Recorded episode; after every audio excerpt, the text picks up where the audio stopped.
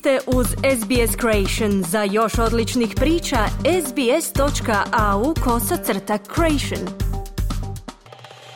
SBS na hrvatskom jeziku, ja sam Marijana Buljan. Nastavljamo s pregledom vijesti dana i okrećemo se sada prema Hrvatskoj. Predsjednik Zoran Milanović nada se srušiti u Saboru potvrđenog glavnog državnog odvjetnika. Utorak opet poskupljuje gorivo. Više u izvješću Siniše Bogdanića iz Zagreba. Gostujući u programu javne televizije prvi čovjek Fortenove, nekadašnjeg Agrokora, Fabris Peruško rekao je da je stanje u kompaniji bolje nego prije šest godina kada je preuzeo dužnost, ali da je nužno da se što prije formalno riješe udjela ruskog Sberbanka. Rekao je da bi najbolja opcija bila da su kompaniju preuzeli domaći mirovinski fondovi, no to se nije dogodilo. Rekao je i da nema ništa protuzakonito u tome što je istodobno primao plaću i kao čelnik Fortenove i kao vladin povjerenik u njoj. Prijenos vlasništva nad kompanijom još uvijek nije obavljen. Taj proces još uvijek nije gotov.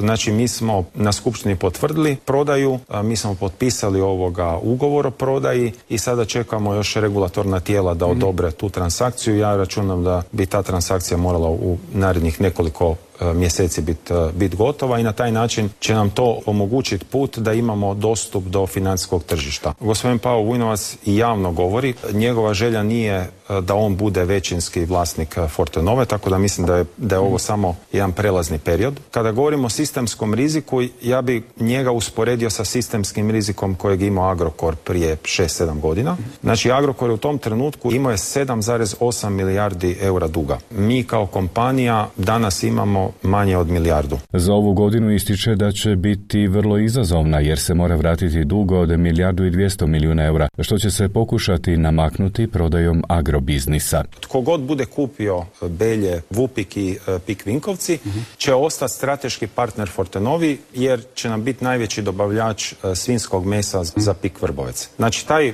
kupac mora biti strateški prihvatljiv, on mora dati dobru cijenu. Naravno da ćemo voditi računa da taj novi kupac održava zaposlenost. Hoće li to biti Podravka o čemu se špekulira ili netko drugi, ostaje nam za vidjeti.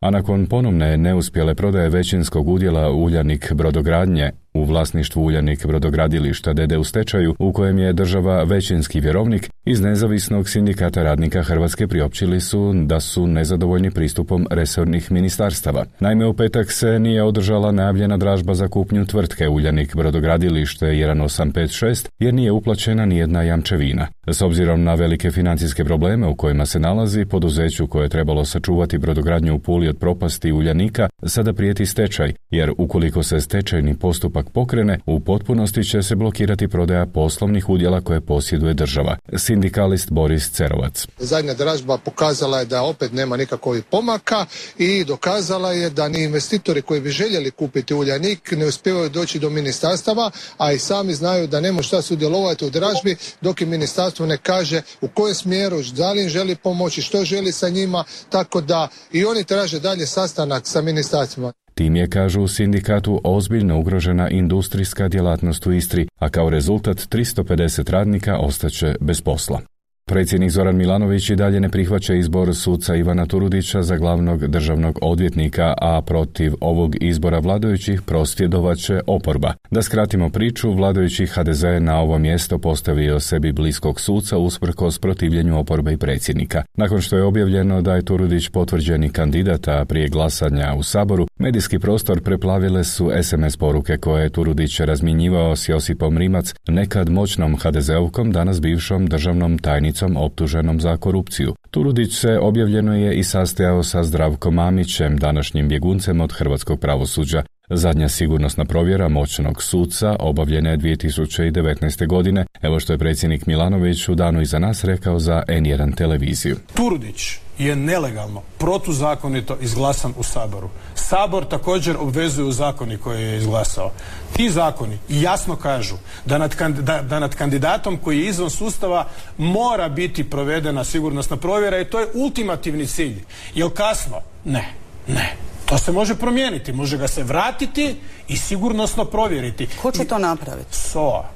Kako zapravo izgledaju te sigurnosne provjere za javnu televiziju objasnio Bruno Pavić, bivši djelatnik sigurnosno obavještene agencije i stručnjak za sigurnost. Temeljna provjera prvog stupnja je najjača provjera koja se provodi kod, kod kandidata i ona uključuje dakle i izliste poziva i razgovor s kandidatom može se uključiti poligraf ukoliko je to, ukoliko je to, ukoliko je to potrebno, a kod provjere drugog stupnja ona se, ona se radi malo, malo, malo blaži način, dakle razgovor se radi samo i isključivo ukoliko ima nekih nejasnoća koje treba razra, razjasniti. Dok se provjera trećeg stupnja koja je u ovom slučaju propisana za državne dužnosnike, radi se samo uvid u dokumentaciju s kojom agencija raspolaže odnosno sve, sve, sve, ovaj, sve evidencije koje agencija ima plus otvoreni izvori i slično. Što se tiče provjere prvog stupnja, ona je propisana za e, zamjenike, a, a, a za, za državne dužnosnike je propisana trećeg stupnja. E, to je 2012. E, je bio, bila izmjena, izmjena tog zakona i, i, i tad su ovaj tad su tad se, tad se to smanjilo smanjilo se ovaj kako da kažem, e, ozbiljnost je provjerena. Nakon sastanka zastupnika osam stranaka lijeve i centrističke oporbe SDP-a Možemo, socijaldemokrata, reformista, Fokusa, Centra, stranke s imenom i prezimenom i radničke fronte, šef SDP-a Peđe Grbin pozvao je građane na veliki prosvjed protiv izbora Ivana Turudića na čelo Državnog odvjetništva Republike Hrvatske. Sandra Benčić iz Možemo rekla je da je Turudićev izbor bio motiviran time da se zaustave postupci protiv HDZ-a, a evo što je jučer rekao splitski gradonačelnik i predsjednik stranke Centar Ivica Puljak. Pozivam sve građane grada Splita da u subotu 17. veljače u 11 sati dođu na Markov trg i da poruče da Hrvatska može biti drugačija, da Hrvatska može krenuti u smjeru jedne moderne europske zemlje, a stranka Centar će osigurati prijevoz iz e, grada Splita za sve one koji žele sudjelovati na prosvjedu. HDZ želi dalje razvijati državu straha, promjenom kaznenog zakona i izborom glavnog državnog odvjetnika čovjeka koji je povezan sa kriminalnim miljenom, pa ja očekujem da se napuni Markov trg i da na takav način da jedan puni Markov trg koji je na neki način i simbol da pokaže da građani žele drugačiju Hrvatsku. Od utorka poskupljuje gorivo i benzin i dizel. Prema važećoj vladinoj formuli za izračun cijene naftnih derivata, Benzin će poskupjeti za 3 centa, a dizel i plavi dizel za 5 centi po litri. Nova cijena Eurosupera 95 bit će 1 euro 45 centi, eurodizela euro i 48 centi, a plavog dizela 94 centa. Puni tank prosječnog spremnika od 50 litara od utorka će tako biti skuplji za euro i pol, radili se o benzinu ili za čak 2,5 eura radili se o dizelu. Za danas toliko o aktualnostima iz Hrvatske i Zagreba za SBS Siniša Bogdanić. Želite čuti još ovakvih tema? Slušajte nas na Apple Podcast, Google Podcast, Spotify ili gdje god vi nalazite podcaste.